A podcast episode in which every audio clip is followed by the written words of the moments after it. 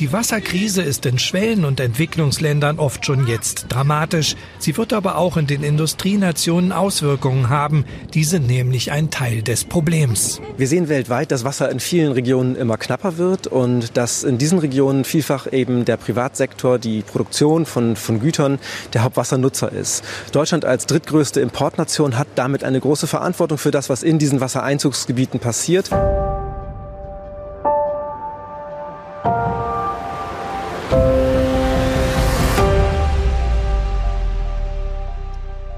Also, herzlich willkommen zur 18. Folge des SWF-Podcasts. Heute zum ersten Mal mit Martin Hilger aus Aachen, der bisher im Hintergrund als Redakteur für den Podcast tätig war, und mit mir, Michael von Papen, und unseren beiden Gästen, Tanja Träger de Terran und Ulrike Eberle. In den bisherigen Folgen haben wir viel über Nachhaltigkeitsforschung, das Klimasystem, aber auch schon einmal über die Landwirtschaft gesprochen. Daran anknüpfend und eng verbunden wollen wir uns heute ein neues Feld betreten, äh, und zwar die Nutzung von Wasser.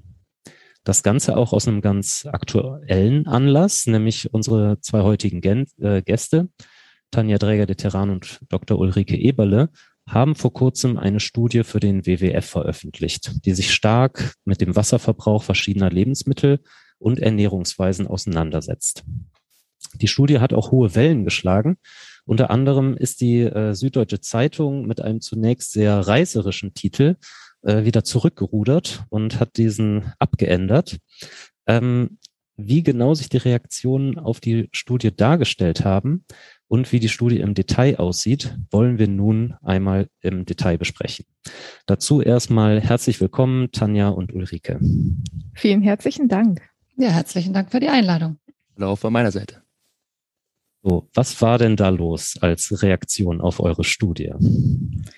Ja, vielleicht um dort zu beginnen. Wir haben schon von vornherein uns sehr viel überlegt, wie wir die Studie kommunizieren, weil das Thema für uns durchaus auch äh, brisant war von den Ergebnissen her, ähm, da eben wenn man die Umweltwirkung der Ernährung betrachtet, häufig die tierischen Produkte im Vordergrund stehen. Bei dieser Studie das Ergebnis aber war, dass beim Wasserverbrauch für die künstliche Bewässerung als auch in Bezug auf die Wasserknappheit ähm, viel mehr Obst und Gemüse im Vordergrund stehen und äh, dies eben vernünftig zu kommunizieren. Und das, äh, wie Sie das eben schon gesagt haben, hat äh, teilweise funktioniert, teilweise eben nicht, weil häufig nur noch die Titel gelesen werden. Und die Süddeutsche hatte, wie Sie eben gesagt hatten, einen recht kurzen, knappen, missverständlichen Titel, ähm, der dazu geführt hat, dass dieser weitergeleitet wurde, getweetet wurde, ähm, äh, äh in Social-Media-Kanälen gespielt worden ist mit dieser missverständlichen Tonalität ähm, Obst, Gemüse, ähm, äh, eine vegetarische Ernährungsweise ist schlecht für die Umwelt.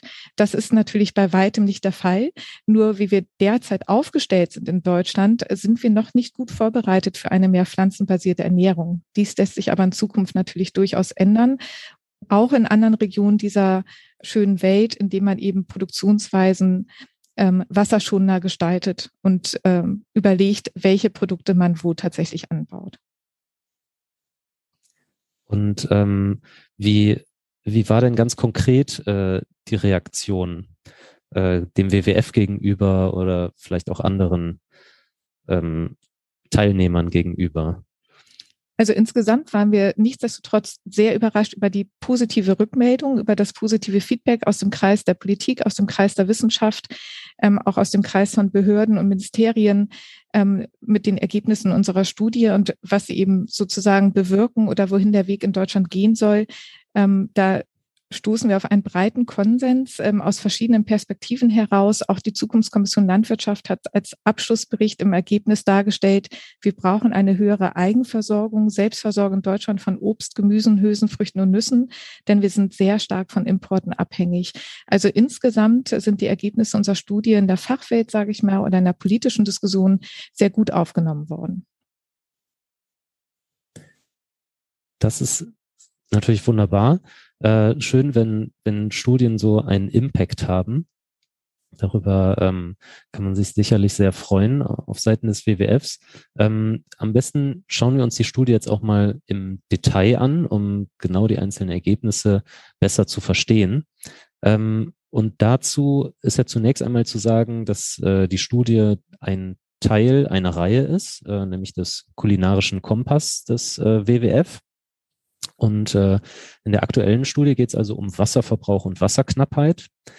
Und ähm, bereits im März erschienen ist eine Studie mit dem Titel Klimaschutz, landwirtschaftliche Fläche und natürliche Lebensräume, in der unter anderem der Flächenbedarf und die Emission von Treibhausgasen beleuchtet wurden.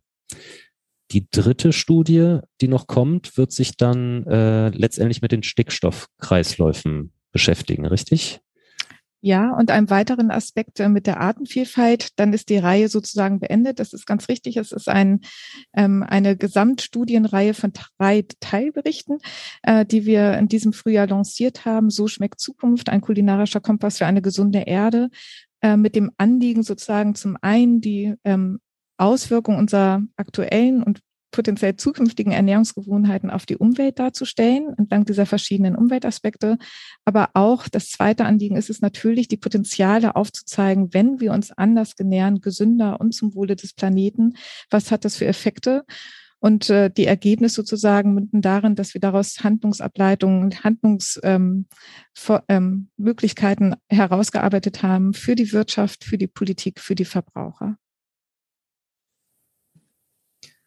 Alles klar, dann schauen wir uns das doch mal im Detail an. Ähm, vielleicht bevor wir beginnen, äh, könnt ihr euch vielleicht einmal selbst vorstellen. Also Tanja, du bist ja die Autorin der Studie und Ulrike, du hast äh, die Ökobilanzierung vorgenommen, aber vielleicht äh, erzählt ihr kurz mal äh, über euch und euren Background.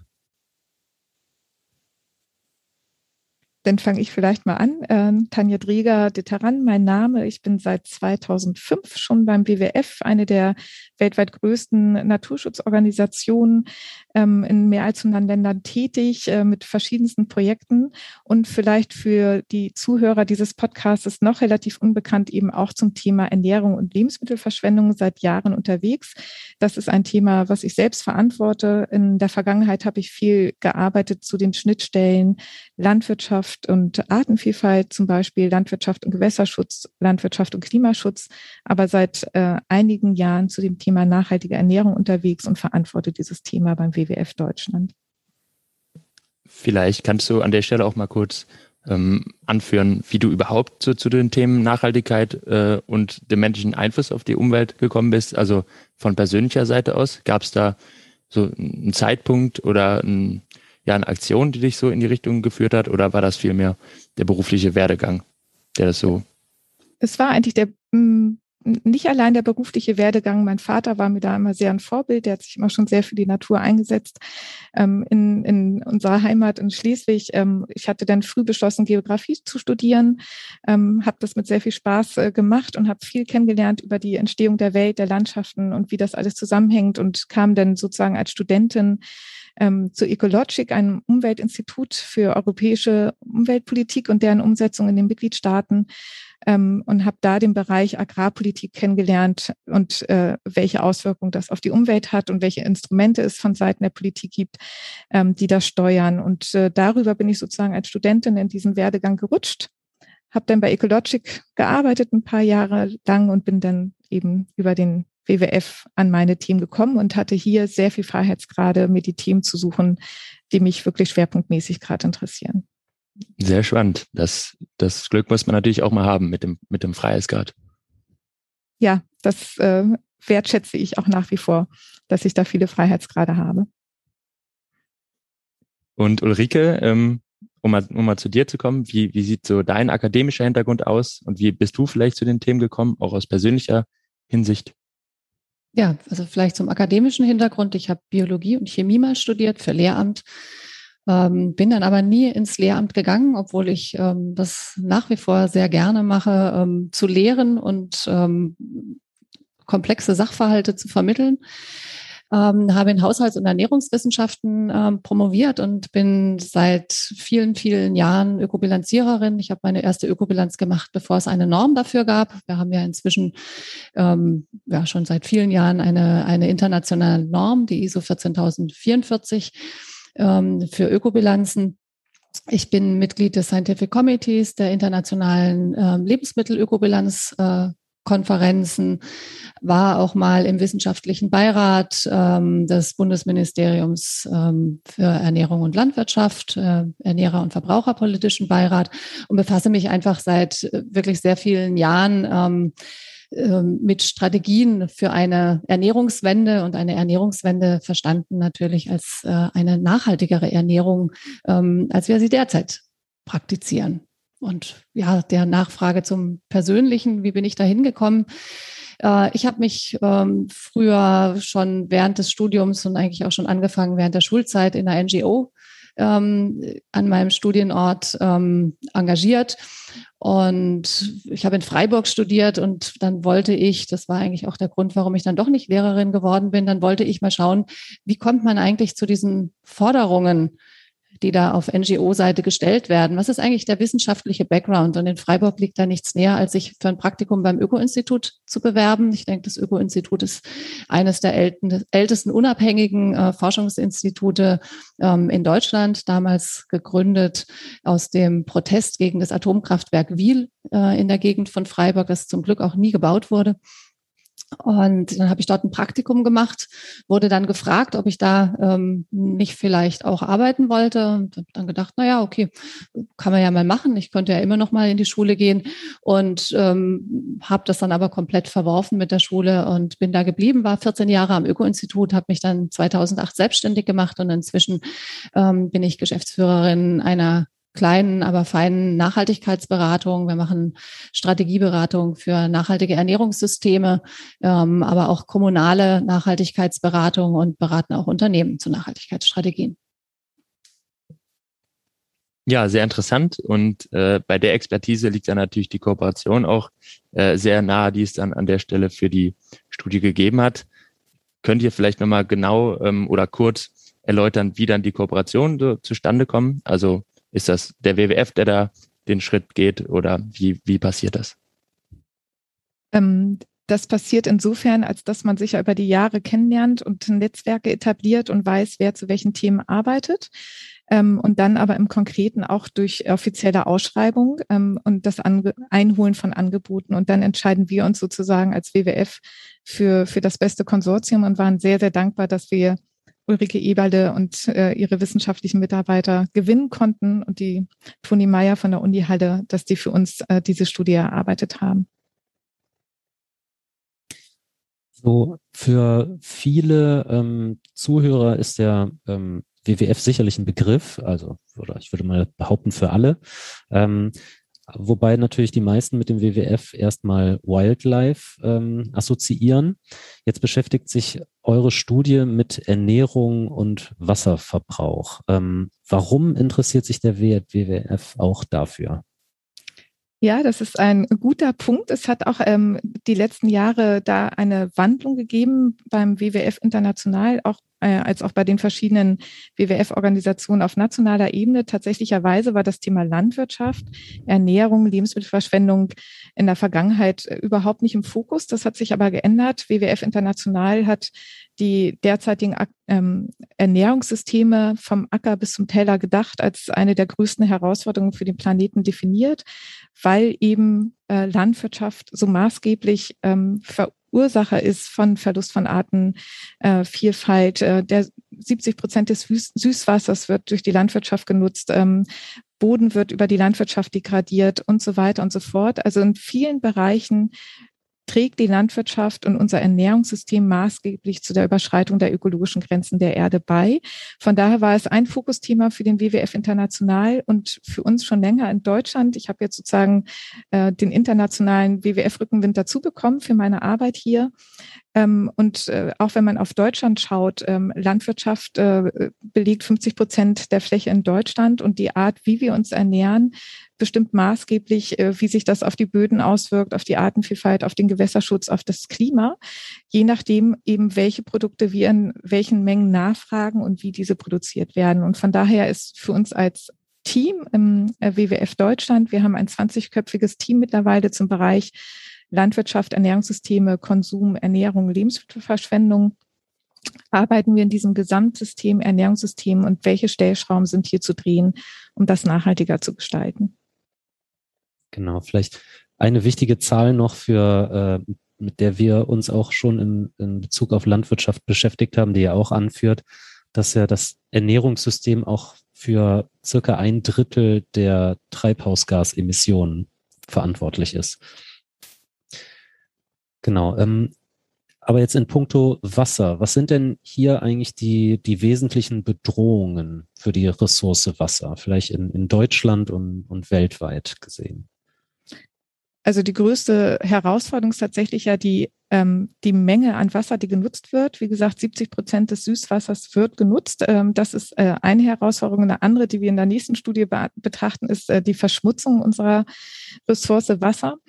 Ähm, aber jetzt zu der aktuellen Studie ist natürlich die, äh, die Problematik im Vordergrund zu sehen, ähm, wo werden welche Produkte angebaut, inwieweit sind diese abhängig von einer künstlichen zusätzlichen Bewässerung und inwieweit trägt das zu einem erhöhten ähm, Wasserknappheitsrisiko bei und äh, zu Wasserrisiken in dieser Region, auch für die Leute, die vor Ort leben. Es ist ja so, äh, dass es insbesondere beim Süßwasserverbrauch darauf ankommt, wo dieses Wasser verbraucht wird und es äh, die eine alleinige Angabe der Menge des Verbrauchs erstmal äh, keine Aussage ist darüber, welche Umweltauswirkungen dadurch verursacht werden. Und ich denke, es kann sich jeder vorstellen, wenn ich Wasser in einer sehr wasserreichen, süßwasserreichen Region nutze, dann wird das weniger problematisch sein, ähm, als wenn ich das in einer Region nutze, in der Wasser so oder so ein Problem ist oder zukünftig noch größer, ein größeres Problem sein wird. Vielleicht auch noch zu ergänzen, dass das für uns als WWF auch ein neuer Schritt war, ähm, den Wasserfußabdruck in dieser Weise zu betrachten, weil oft wird eben der gesamte Wasserfußabdruck betrachtet. Ne? Und da gehört das Regenwasser mit dazu. Wir haben uns wirklich ganz bewusst hier auf die künstliche Bewässerung fokussiert, weil die unserer Meinung nach eben mit viel weitaus größeren Auswirkungen zusammenhängt, als äh, wenn zum Beispiel äh, wir die Rinderhaltung in Mecklenburg-Vorpommern betrachten, ähm, die nicht auf zusätzliche künstliche Bewässerung angewiesen ist und da sozusagen äh, eine Schieflage entsteht, wenn man da diese enormen Mengen, die immer kommuniziert werden, wie viel Liter ein äh, Kilo Rindfleisch benötigt, äh, wenn das kommuniziert wird, ohne den Zusatz, ob es eben künstliche Bewässerung ist oder natürlicher, natürliches Regenwasser. Ja, das ist eine ganz, ganz interessante äh, Differenzierung, glaube ich, auf die wir bestimmt später nochmal äh, im Detail zu sprechen kommen, wenn wir auf den Wasserknappheitsfußabdruck zu sprechen kommen. Ähm, aber jetzt vielleicht erstmal zur, äh, zur Studie beziehungsweise zum Anfang der Studie. Was uns äh, natürlich auch interessiert, ist, ähm, mit welcher Prämisse seid ihr in die Studie gestartet und, und wo habt ihr eigentlich die Daten her für die Studie, die ihr gemacht habt? Ja, dann fange ich da doch einfach mal an zu erläutern, ähm, wie so eine Studie aufgebaut ist. Hintergrund äh, der Veröffentlichung äh, des WWF oder der mehreren Veröffentlichungen des WWF ist eine Ökobilanzstudie. Und vielleicht sage ich ein paar Worte, was eine Ökobilanz ist. Also Gerne. vorhin schon kurz erwähnt, eine Ökobilanz ähm, basiert auf einer internationalen Norm. Das ist die ISO 14040 und die ISO 14044. Die gibt vor, wie die Herangehensweise ist, welche, ähm, welche Schritte zu gehen sind ähm, in einer Ökobilanzstudie. Und dann äh, geht es darum, dass man die natürlich die Fragestellung als erstes mal genau definiert. Und die Fragestellung ist eigentlich ganz simpel. Wie sind die Umweltauswirkungen, die durch unsere Ernährung in Deutschland verursacht werden? Das war die eine Frage, die wir versucht haben zu beantworten. Und das andere war dann, wie könnten Zukunftsszenarien aussehen? Ja, für eine, für eine Ernährung in Deutschland. Und ähm, ja, vielleicht ich sage erstmal was zu den Zukunftsszenarien. Ähm, es gibt eine, eine Veröffentlichung beziehungsweise oder eine Veröffentlichung einer Kommission, die in, vom, vom Lancet Journal, einem, einem Fachjournal in Großbritannien, äh, zusammengestellt wurde. Das war die sogenannte Eat Lancet Commission. Und diese Kommission hat Empfehlungen gegeben, Ernährungsempfehlungen, aber solcher Art, dass sie auch innerhalb der planetaren Grenzen ähm, möglich sind. Also dass wir unsere eine Ernährung haben, die innerhalb der planetaren Grenzen stattfindet. Und diese Empfehlungen haben wir dann im Rahmen der Studie auf Deutschland adaptiert. Und wie wir das gemacht haben, komme ich gleich dazu. Die Basis einer Studie, einer Ökobilanzstudie ist natürlich, sich dann anzuschauen. Sie können sich vorstellen, das sind jede Menge Produkte, die wir in unserem Warenkorb haben, was wir täglich oder wir haben als Basis genommen ein Jahr, was wir im Jahr essen. Ähm, und dann startet man damit, dass man als erstes mal in der Statistik recherchiert, was wird denn eigentlich in Deutschland im Durchschnitt gegessen. Da gibt es statistische Daten dazu, nicht hervorragend für alle Produkte, aber so für Produktgruppen. Und so hatten wir am Ende 52 Produkte in unserem Warenkorb, die wir angeschaut haben. Und dann geht man von diesem Warenkorb aus und geht bis zum Ursprung in die Landwirtschaft zurück. Also das wird dann im Handel. Natürlich wurde das Produkt an die Konsumentin verkauft. Davor wurde es gegebenenfalls verarbeitet. Und davor fand dann die landwirtschaftliche Erzeugung statt, die sich natürlich nochmal in Pflanzenbau und Tierbau, ähm, äh, Tierhaltung aufteilt, nicht Tierbau. Die werden in der Regel nicht angebaut, sondern in, in Ställen oder auf Weiden gehalten. Ähm, und der der Pflanzenbau ist aber auch natürlich der Tierhaltung vorgeschaltet. Die Tiere müssen etwas fressen. Das sind häufig äh, pflanzliche äh, Futtermittel. Und so ist im Prinzip diese ganze Kette in so einer Ökobilanzstudie zur Ernährung aufgebaut. Und da gilt es dann, Statistiken zu den Handelsströmen äh, zu recherchieren, zu den Anbaubedingungen ähm, in anderen Ländern, weil, wie uns ja allen bekannt ist, wir ernähren uns nicht nur aus dem, was in Deutschland wächst. Wir haben ja keine Subsistenzwirtschaft mehr. Ähm, und das ist dann die Basis für die Studie. Das heißt, so Informationen zum Warenkorb, stelle ich mir vor, gibt es vielleicht vom Statistischen Bundesamt. Ähm, aber wie sieht's denn aus, wenn man immer weiter zurückgeht? Also beispielsweise, wie ist die, äh, das Verhältnis der Futtermittel für Rinder, für Hühner? Wo, wo wird sowas festgehalten? ja, also da muss man natürlich auch schauen, wie der Umfang äh, der Studie ist und in welcher Detailtiefe man welchen Schritt betrachten kann. Ähm, wir haben Daten ähm, auch vom, vom Bundesministerium, äh, das auch eine Statistik, eine Produktionsstatistik führt. Es gibt eine Handelsstatistik, wie Sie richtig sagten. Ähm, zum Verbrauch gibt es sowohl eine Statistik äh, vom Bundesministerium Ernährung Landwirtschaft als auch beim Statistischen ähm, Bundesamt. Und da muss man dann natürlich schauen, welche Daten geeignet sind und vor allen Dingen, wie auch die Konsistenz der Daten untereinander ist. Also wie passen sie zusammen? Und leider ist es nicht so, dass, ähm, dass die Differenz zwischen den einzelnen Import-, Export, Handelsströmen und Produktionsströmen, dass es immer die Null ergibt. Ähm, was man sich als Wissenschaftler natürlich wünschen würde. Da gibt es unterschiedlich große Differenzen, bei denen man sich dann überlegen muss, woran das liegt. Das liegt natürlich auch daran, dass wir zum Beispiel auch schon verarbeitete Produkte importieren. Wenn wir als Beispiel Reis nehmen, ähm, wird er in der Regel ähm, geschält ähm, importiert. Die Verarbeitungsschritte finden woanders statt. Das findet sich aber in der Statistik so ähm, nicht unbedingt alles wieder. Genau, und wenn ich auf die Futtermittel zurückkomme, ähm, da greift man dann in der Regel auch auf Ökobilanzdatensätze zurück. Also wir, die Ökobilanzierer haben zum Glück heutzutage auch ähm, Ökobilanzdatenbanken, ähm, aus denen man einige Informationen entnehmen kann. Und wir werden, wir haben hier ja keine Studie gemacht, wo wir spezifische Situationen bei einzelnen Landwirten äh, weltweit abgebildet haben, weil wir natürlich gar nicht wissen, wie die Handelsströme da exakt sind, welche Landwirte wir da befragen sollten.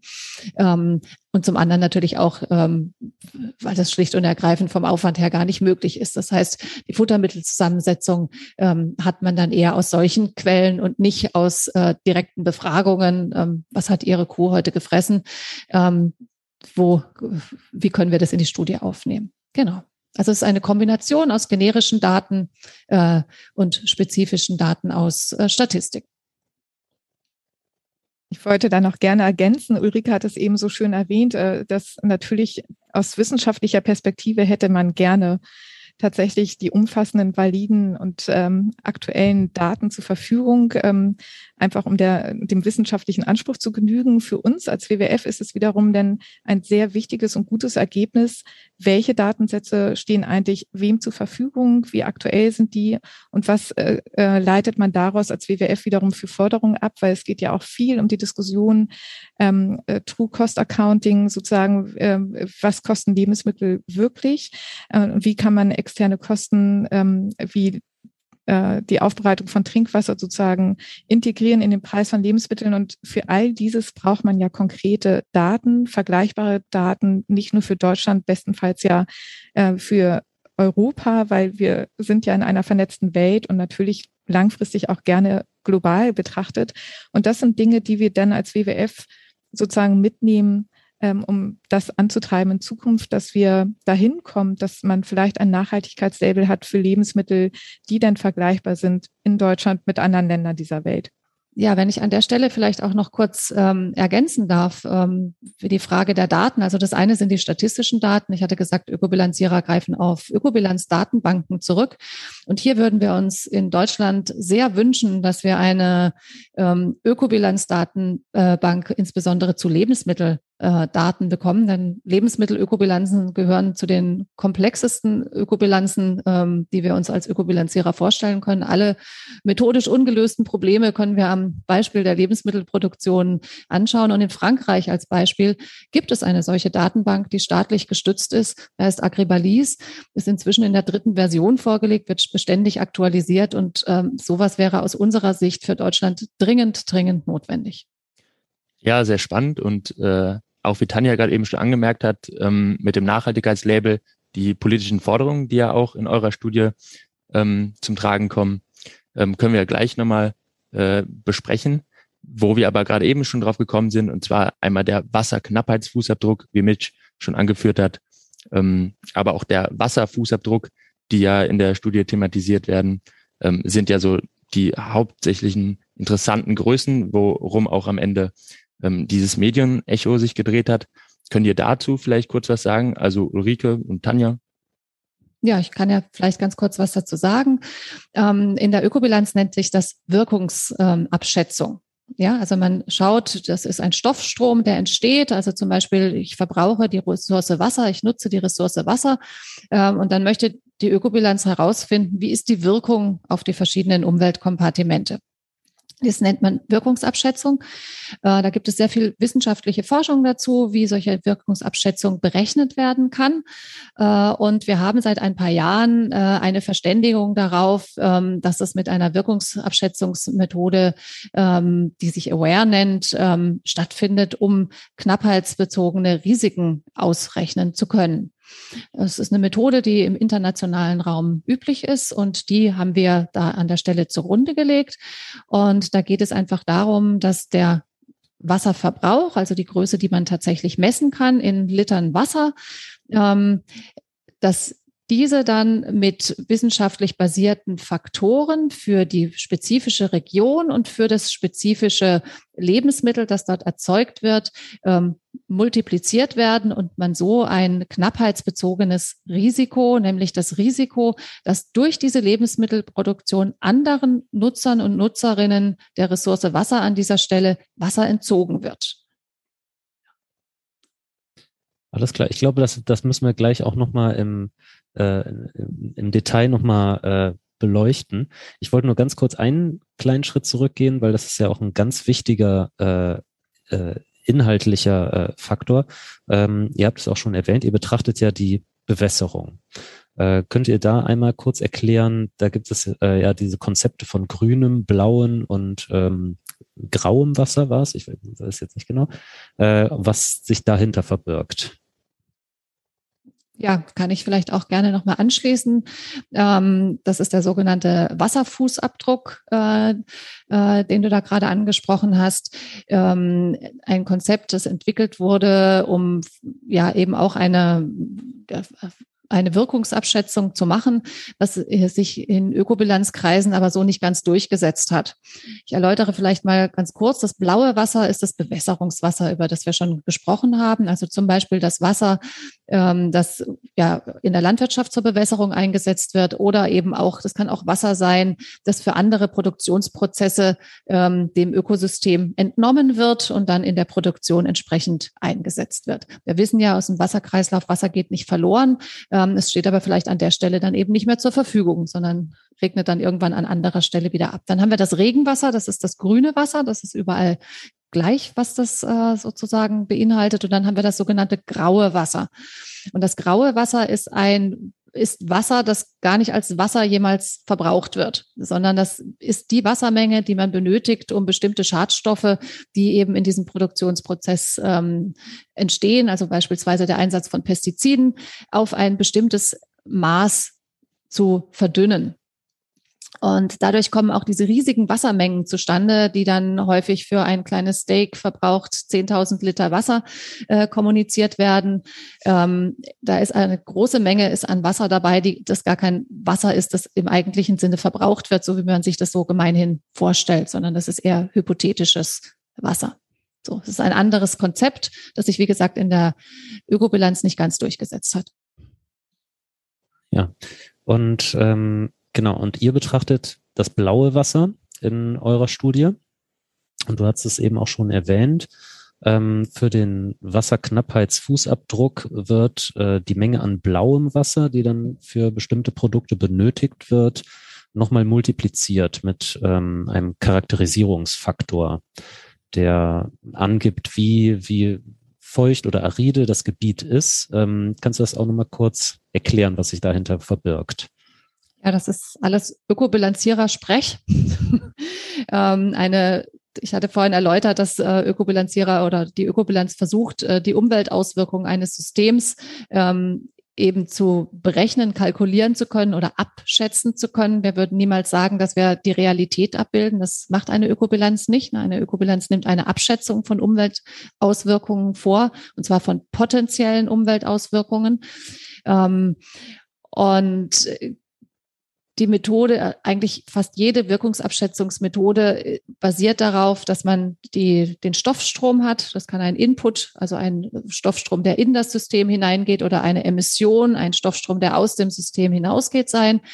Das wird dann mit diesem sogenannten ähm, Charakterisierungsfaktor multipliziert. Ein Charakterisierungsfaktor, ich glaube, am einfachsten ist es zu erläutern bei, beim Klimawandel tatsächlich, ähm, ist einfach die Wirkung die zum Beispiel ein Treibhausgas hat in Relation zu einem festgelegten Treibhausgas, in dem Fall dann CO2. Dann gibt man die sogenannten CO2-Äquivalente an. Dann weiß man zum Beispiel, dass Methan die 29-fache Treibhauswirkung über den Zeitraum von 100 Jahren hat wie CO2.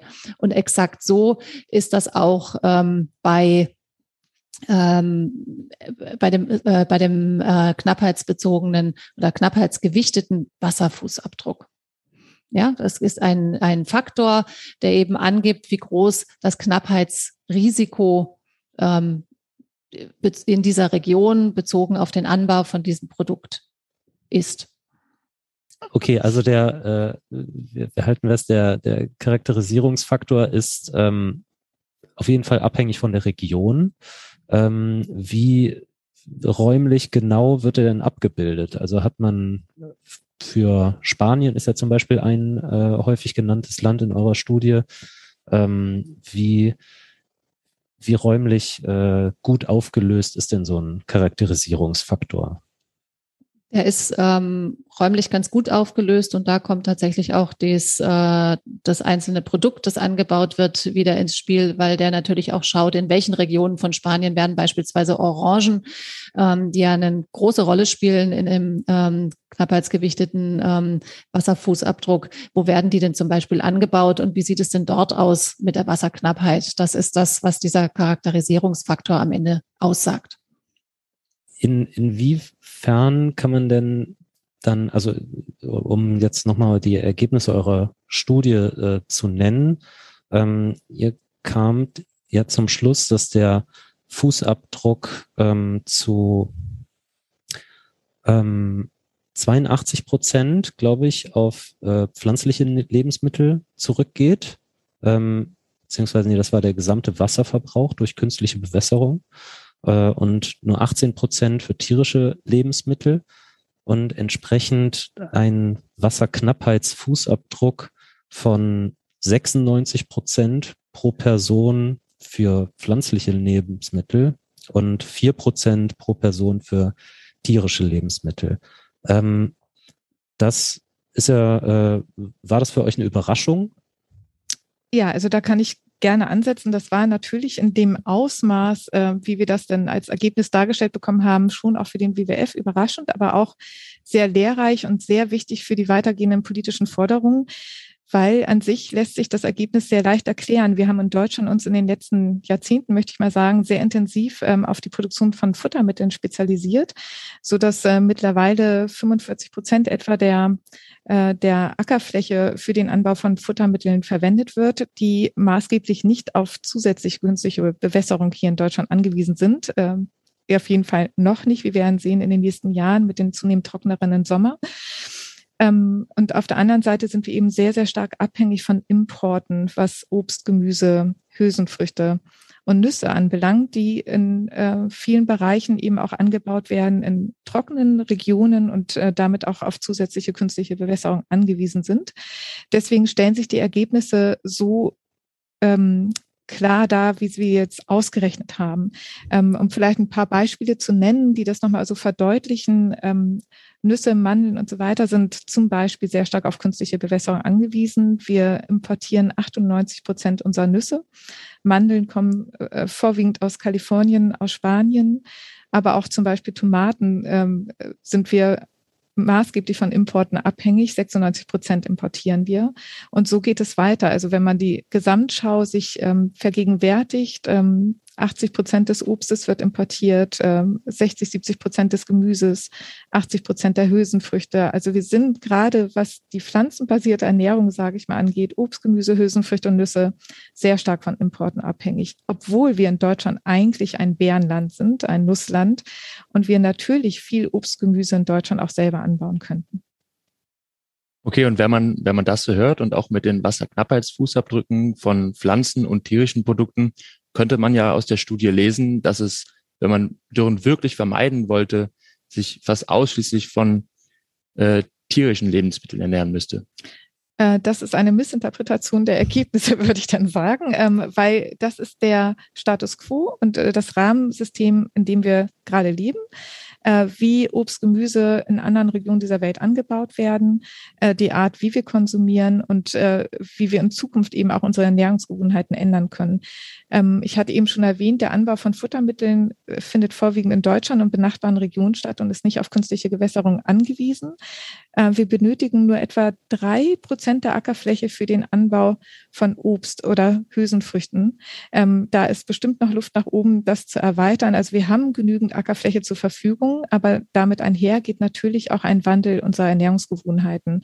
Aber nochmal als Fazit, es ist äh, nicht äh, so, dass wir uns wenn wir uns gesund und pflanzenbasiert ernähren, äh, es immer damit einhergeht, dass wir einen sehr großen Wasserknappheitsfußabdruck in anderen Regionen dieser Welt hinterlassen oder äh, genau einen hohen Wasserverbrauch verursachen.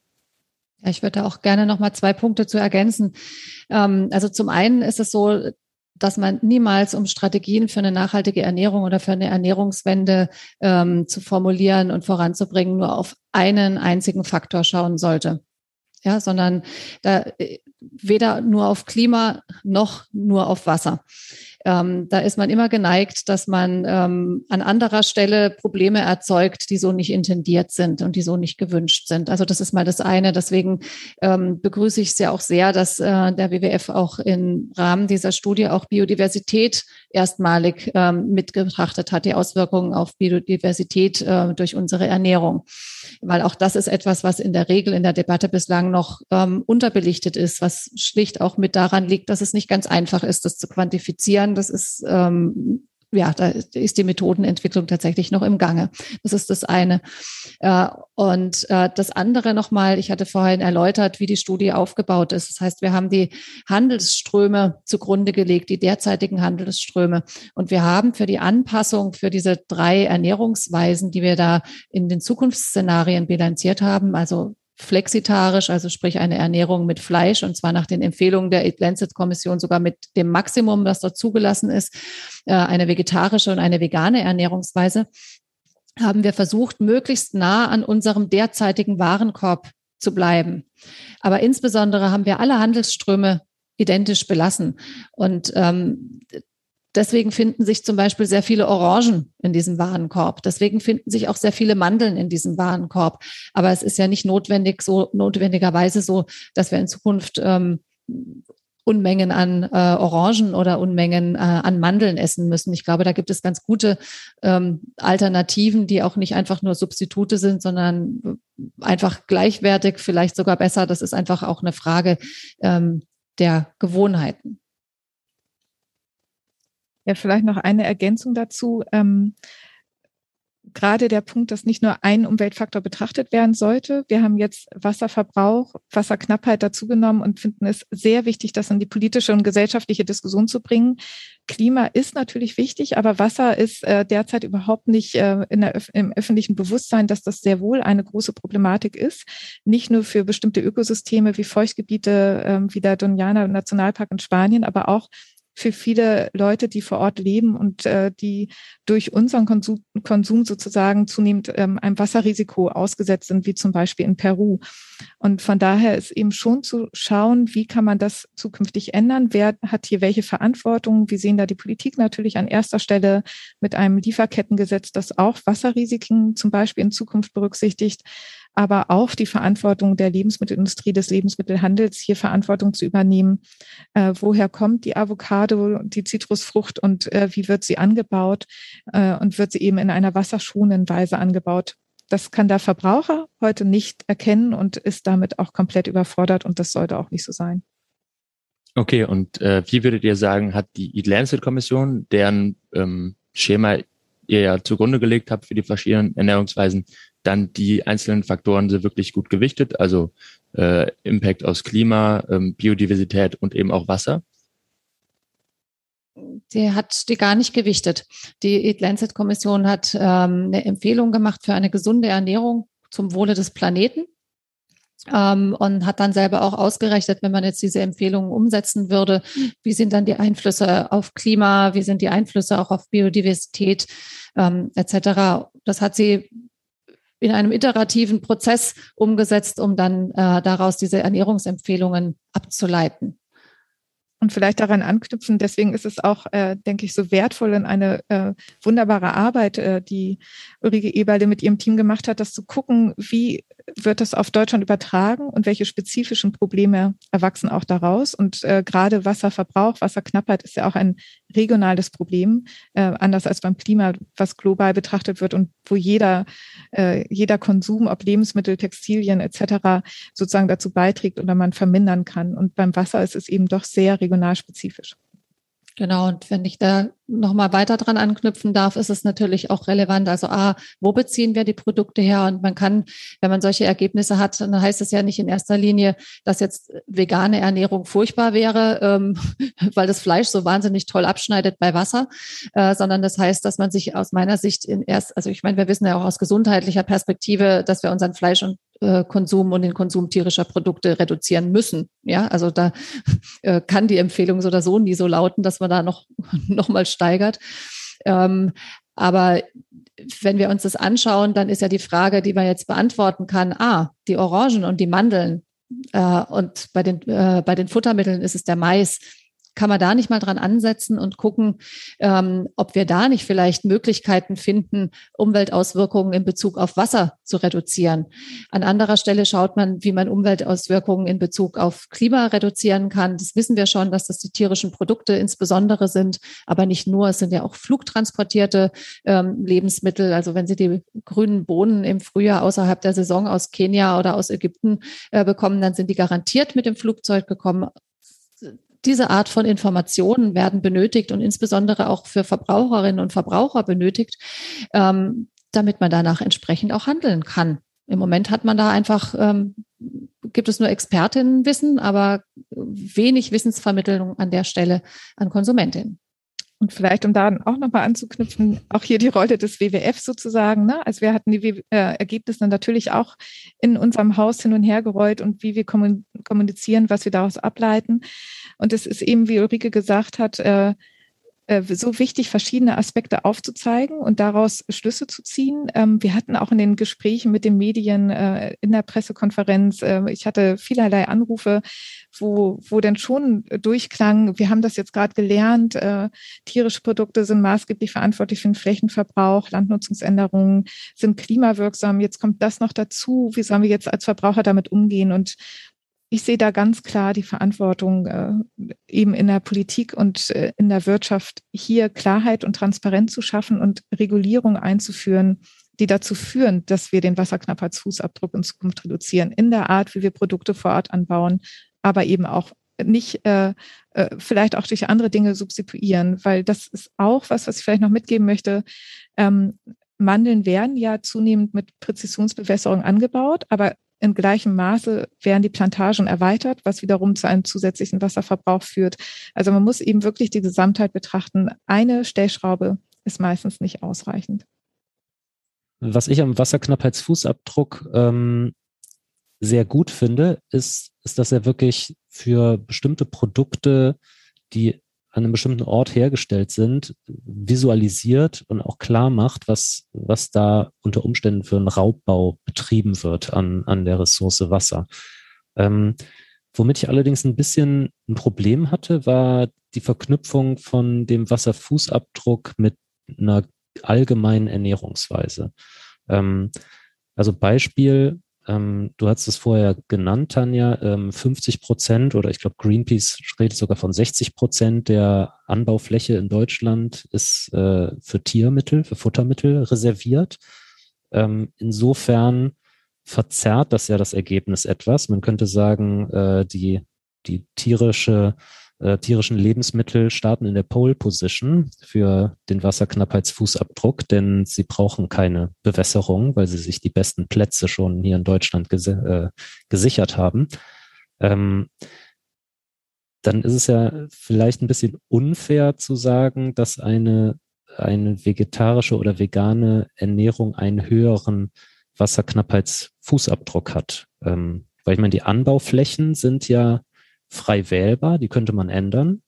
Ähm, aber der Gesamtwasserverbrauch, der ist ja fix. Also ein Kilo Fleisch oder eine Kalorie Fleisch wird immer mehr Wasser benötigen als eine Kalorie Gemüse. Ja, vielleicht um das zu erläutern. Es ist ja, wie Ulrike Eberli eben gesagt hat, unter den derzeitigen, derzeitigen Rahmenbedingungen berechnet, äh, unter den derzeitigen Handelsströmen. Und die sind im Moment, so wie Sie das beschrieben haben, dass in Deutschland eben vorwiegend auf äh, den Anbau von Futtermitteln spezialisiert worden ist und wir eben doch eine große Abhängigkeit haben von Importen zu Obst und Gemüse. Das muss ja aber nicht so bleiben. Es war eine bewusste Strategie äh, der verschiedenen Regierungen, ähm, hier auf intensive, ähm, intensiven Anbau von Futtermitteln und die Tierhaltung zu setzen, das Rad lässt sich ja auch drehen und äh, wir haben da einen breiten Konsens mittlerweile, äh, ob es ähm, der wissenschaftliche Beirat der Regierung ist mit seinem Ernährungsgutachten, äh, dass der Abschlussbericht von der Zukunftskommission Landwirtschaft. Es gibt diverse ähm, Positionspapiere aus dem Verband äh, der Ärzteschaft, äh, Medizinstudierenden, die alle sozusagen aus den verschiedensten Gründen heraus eine mehrpflanzenbasierte Ernährung einfordern. Ähm, das ist also notwendig und Deutschland muss sich hier auf den Weg machen. Und ich bin überzeugt, äh, wenn die Stellschrauben gedreht werden, vermehrt geforscht wird, die Forschung unterstützt wird, der Anbau unterstützt wird für den Anbau von Obst und Gemüse, Hülsenfrüchten und Nüssen, ähm, dass sich das, das Verhältnis zukünftig ganz anders darstellen lässt. Und ähm, einerseits ist der Bund gefragt, aber auch die, die, die Länder, die Bundesländer, aber auch die Kommunen können natürlich ganz viel hineinwirken, wie zum Beispiel die essbare Stadt Andernach, äh, Andernach ähm, wo man eben statt Blumenrabatten ähm, Obststräucher äh, und äh, Obstbäume aufstellt ähm, oder durch ähm, äh, Vernetzung von ähm, Stadt, Land, äh, wo man Selbstpflückeraktionen durchführt. Es gibt vielerlei Möglichkeiten, hier in Deutschland tatsächlich die Zukunft anders zu gestalten. Und vielleicht noch ein Punkt.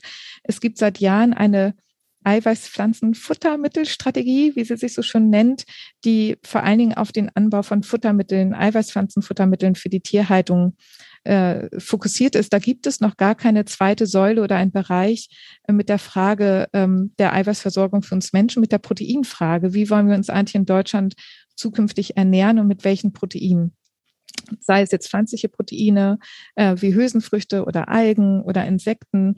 Äh, das ist äh, noch nicht im Kern angedacht. Also auch hier sichtbar, Deutschland hat sich sehr auf die Tierhaltung spezialisiert.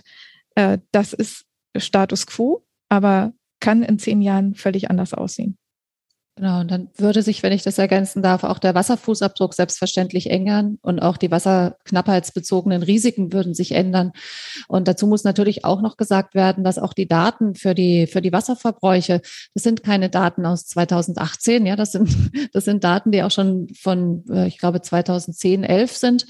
Ähm, und wir können ja auch hier in Deutschland beobachten, dieses Jahr jetzt vielleicht nicht so, aber die drei Sommer davor, ähm, dass auch wir hier nicht frei sind von ähm, Wasserknappheit. Ja, also wir haben auch hier Risiken, die sich im Zuge des Klimawandels weiter verschärfen werden.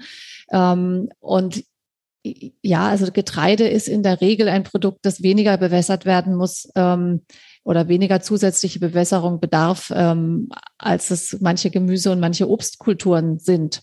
Und das wird auch so sein, äh, wenn wir die in Deutschland an, wenn wir die vermehrt anbauen, dann wird auch hier vielleicht mehr Wasser in Deutschland ähm, benötigt werden. Und ähm, ja, deswegen ähm, die Situation würde, wenn wir, wenn wir an der Produktionsschraube und an der Herkunftsschraube drehen, wo unsere Lebensmittel herkommen, würde sich das auch in Bezug auf den Wasserknappheitsfußabdruck verändern. Und das ist ja eigentlich auch ein Teil der Diskussion, ähm, die wir anstoßen wollen. Ähm, brauchen wir wirklich diese Produkte mit der Umweltlast aus diesen Regionen? Ja, oder wäre es nicht sinnvoller, wenn in diesen Regionen auch ganz andere Produkte angebaut werden? Ja, und ich meine, Bezug auf Fleisch, ähm, dass äh, dieser Fokus in der deutschen Landwirtschaft wirklich auf Futtermittelproduktion und auch wirklich auf Fleischproduktion, ähm, den kann man ja auch daran sehen, dass wir weit mehr Schweine zum Beispiel produzieren, als wir jemals essen können. Wir exportieren also einiges. Und ähm, vielleicht dazu, ob das hier überhaupt geht, solche Produkte, also Hülsenfrüchte zum Beispiel anzubauen. Früher wurden auf der Schwäbischen Alb Getreide und Linsen gemeinsam angebaut. Ja, und das wurde dann hinterher wieder separiert. Das heißt, wir können eine ganze Menge an Hülsenfrüchten hier anbauen. Wir wissen, in der Karlsruher Region äh, gibt es einen Anbieter von Tofu, der dort bereits ähm, regional ähm, Sojabohnen anbaut. Das wird auch in anderen Regionen in Deutschland gehen. Ähm, das ist eine andere, ja, es erfordert tatsächlich auch an der Stelle ein, ein, ein Umsteuern auch von Seiten der Politik. Würde ich vielleicht wirklich auch gerne nochmal ergänzen, weil wir tatsächlicherweise ja äh, ein Nussland sind. Ja, Haselnüsse stehen eigentlich an jeder Hecke, aber trotzdem importieren wir 98 Prozent. Äh, da kann man ja schon mal Fragezeichen ransetzen. Gleiches gilt für Walnüsse im südlichen Raum oder für Beeren, äh, ähm, äh, na, Johannisbeeren, Stachelbeeren, ist es eigentlich hier ein geeignetes Anbaugebiet.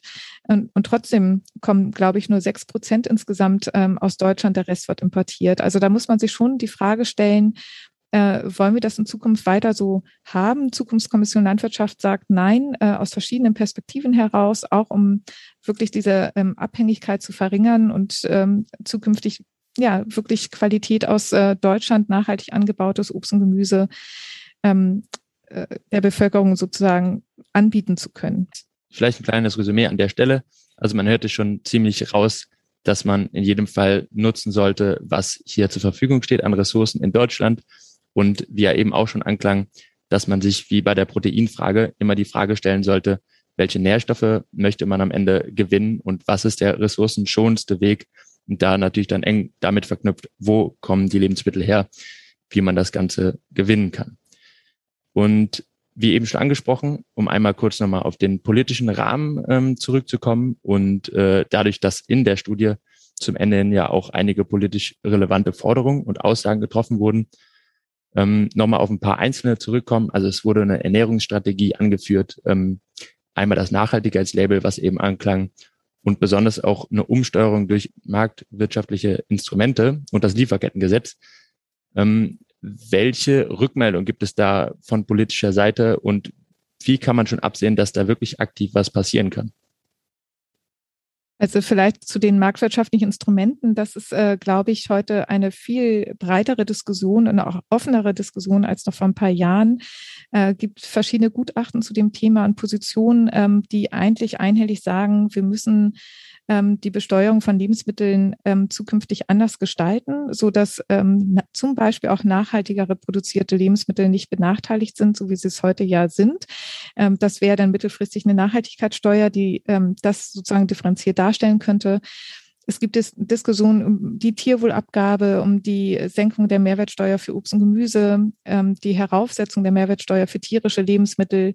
Das war vor ein paar Jahren noch nicht denkbar. Und ich denke schon, dass es eine sehr dynamische Diskussion ist, die auch dazu führen wird, dass ähm, das äh, Steuersystem, was wir derzeit zur Verfügung haben, wahrscheinlich in Zukunft abgeändert werden wird. So meine Hoffnung.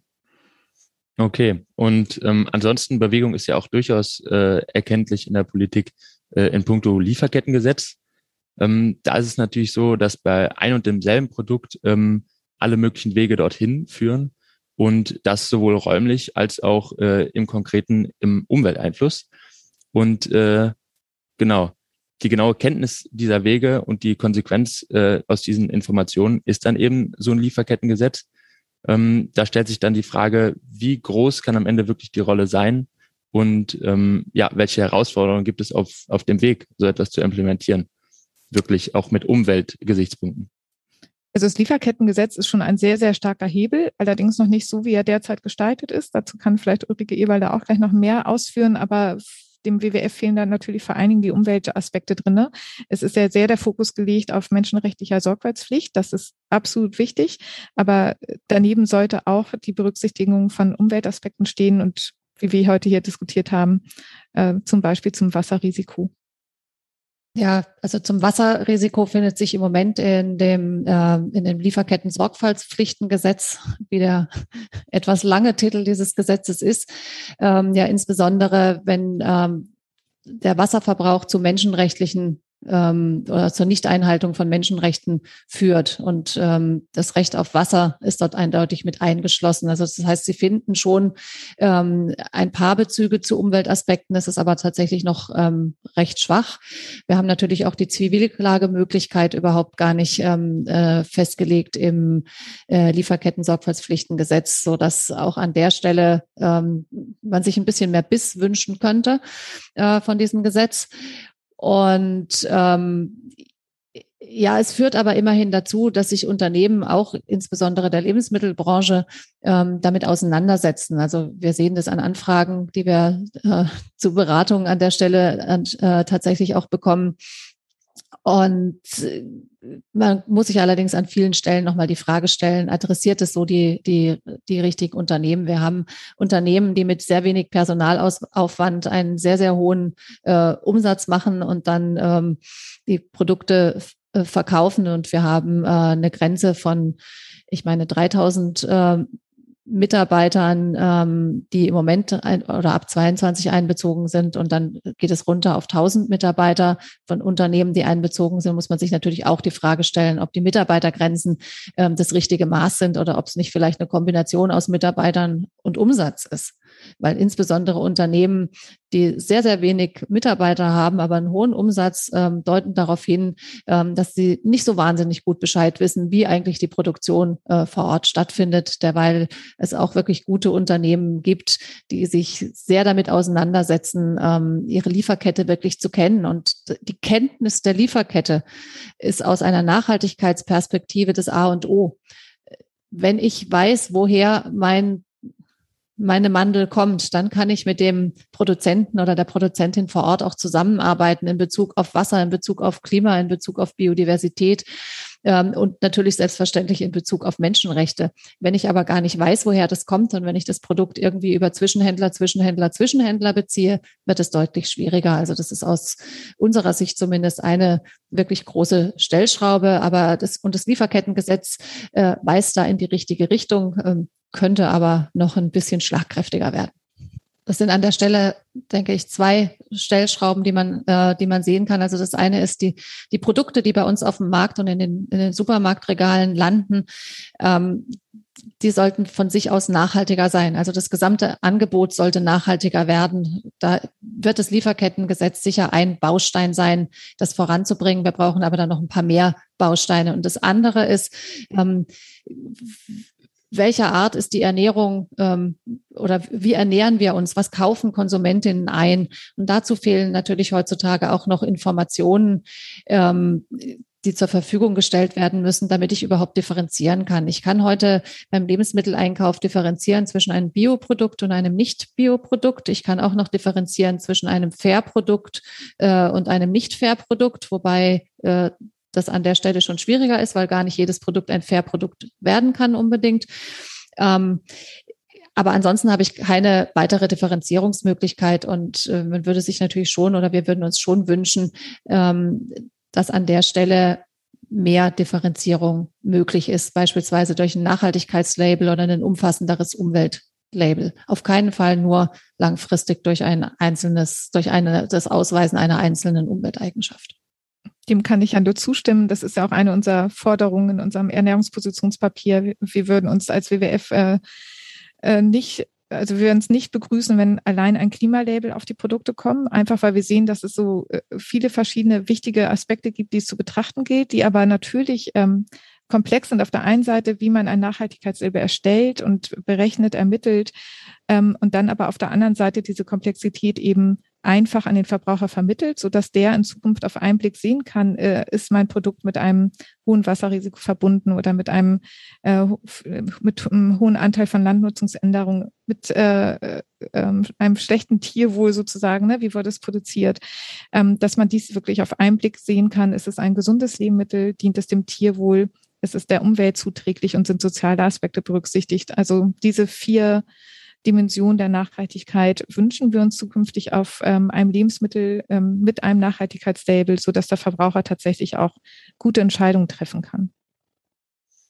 Okay, und ähm, genau, wo man dann mal bei der persönlichen Ebene ist, ähm, habe ich persönlich immer so das Gefühl, äh, dass wenn es um individuelle Entscheidungen geht, um Konsum ähm, und das eigene Verhalten, dass bei gerade solchen Themen, wie man auch beispielsweise äh, bei der Windkraft sehen kann, wo dann Mythen über Infraschall und starke Dramatisierung des Ausmaßes vom Vogelschlag entstehen oder die Gefährdung des Flugverkehrs, das dann äh, immer sehr polarisiert wird, wo Ernährung vermutlich auch eines der Paradebeispiele ist. Und da würde ich gern wissen, habt ihr da auch das Gefühl, dass das bei dieser Studie passiert ist und ähm, nochmal stark zu dieser Verzerrung der Sachlage im gesellschaftlichen Diskurs beigetragen hat oder zu diesem Medienecho?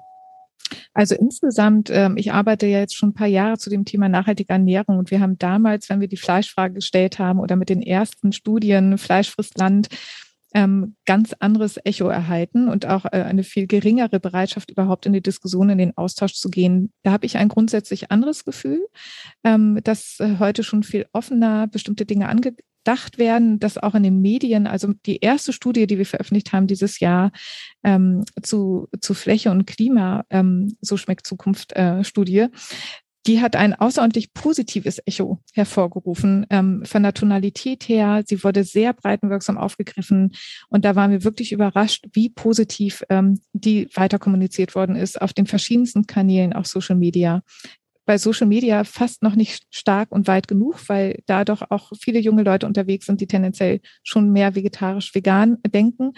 Äh, da war das flexitarische Wochenmenü eher kritisch beäugt werden. Also insgesamt äh, gibt es doch ähm, wirklich eine ganz andere Art der Diskussion als noch vor ein paar Jahren.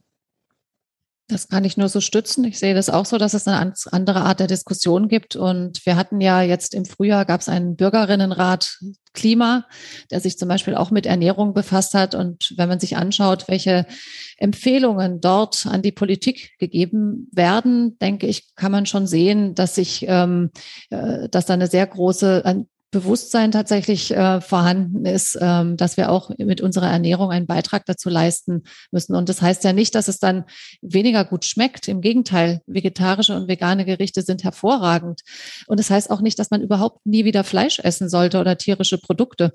Ähm, es gilt einen gesunden Mix an der Stelle äh, tatsächlich zu haben. Es gilt auch den Genuss bei Lebensmitteln nach wie vor weiterhin in den Vordergrund zu stellen. Deswegen finde ich das auch hervorragend, ähm, dass der WWF an dieser Stelle ähm, auch die Wochenmenüs ähm, veröffentlicht, zusammen mit den Studien, die einfach nochmal ganz praxisnah zeigen, wie sieht es denn eigentlich aus, wenn ich das jetzt mal umsetze? Okay, ich will noch nicht ganz auf Fleisch verzichten, aber was heißt das denn dann eigentlich? Was darf ich denn dann eigentlich essen? Ähm, und das wirklich mal ausgerechnet haben in Bezug auf die Eat Lancet Empfehlungen, das Menü alle, alle Mahlzeiten am Tag für eine ganze Woche. Und ähm, ich kann nur empfehlen, das mal, mal auszuprobieren. Es wird lecker. Ja, das war uns in der Tat ganz wichtig, wirklich mal aufzuzeigen, es wird nicht eintönig und nicht fade, sondern ganz das Gegenteil, vielfältiger, sehr köstlich, ähm, um, um wirklich jeden auch nochmal mitzunehmen. Aber auch da habe ich das Gefühl, hat sich viel getan. Früher hatte man mit vegetarisch, vegan äh, bestimmte Vorteile vielleicht dann im Kopf und das hat sich heute auch in der Gesellschaft ja sehr viel weiterentwickelt, ähm, je nachdem natürlich auch, wo man wohnt. Aber ich denke, die Bereitschaft oder die Offenheit ist wirklich wesentlich gewachsen.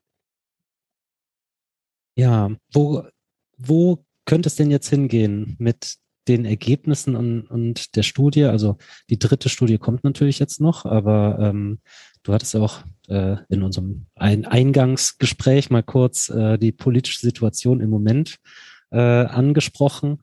Ähm, ich nehme an, ihr, ihr habt auch Gespräche mit politischen Parteien.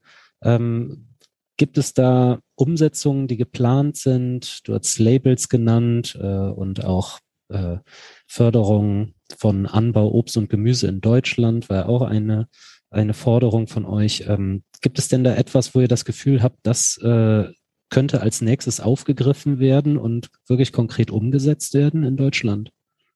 Oder das EU ist natürlich gerade ein sehr wichtiges Zeitfenster mit den Koalitionsverhandlungen, wo wir natürlich auf ähm, welchen Ebenen auch immer versuchen, über Öffentlichkeitsarbeit, über Gespräche ähm, unsere Forderungen anzubringen oder äh, in die Diskussion zu kommen, äh, in der Hoffnung, äh, dass die Eingang finden im Koalitionsvertrag, auch nicht unbedingt nur als WWF alleine, sondern wir versuchen da auch Bündnisse aufzubauen, die andere Perspektiven mit einbringen, eben Gesundheit, Soziales, wo wir dann gemeinsam ähm, in die gleiche Richtung gehen mit der Einforderung, dass zukünftig ähm, tatsächlich eine nachhaltige, sozial gerechte und gesunde Ernährung möglich ist ähm, und nicht, wie es eben sich heute darstellt, dass eine nicht nachhaltige und nicht gesunde Ernährung eigentlich, ähm, dass hier ein größerer Anreiz gegeben ist, wenn wir uns äh, in einer Kantine befinden oder wenn wir einkaufen.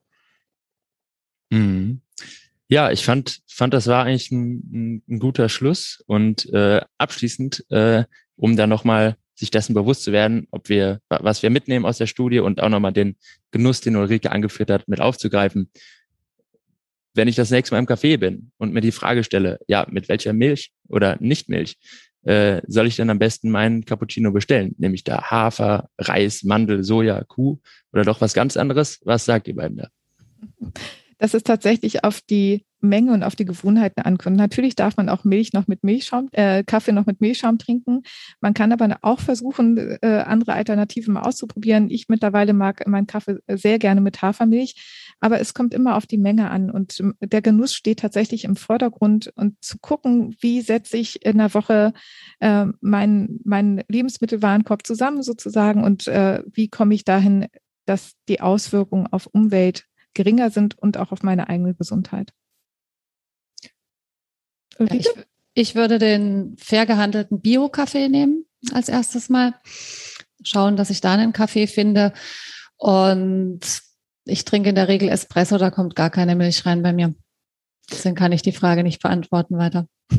Aber Sehr ich würde auch sagen, das ist tatsächlich, wie Tanja sagte, ähm, da kommt es auf, kommt es auf den Geschmack an. Äh, das kommt auch auf die persönlichen Vorlieben an, wie, man, wie ich meinen Kaffee trinke. Das sollte man auch nicht mit schlechtem Gewissen machen, sondern man sollte sich insgesamt Gedanken machen, was esse ich, was trinke ich, wo kommt es her, ähm, ist es ökologisch verträglich angebaut, wurde das fair gehandelt. Ich denke, wenn man sich da ein paar Fragen stellt, und dann geht, dann geht es nicht um Perfektion, äh, sondern es geht wirklich darum, sich zu hinterfragen, zu reflektieren und insgesamt ökologischer und fairer sich zu ernähren.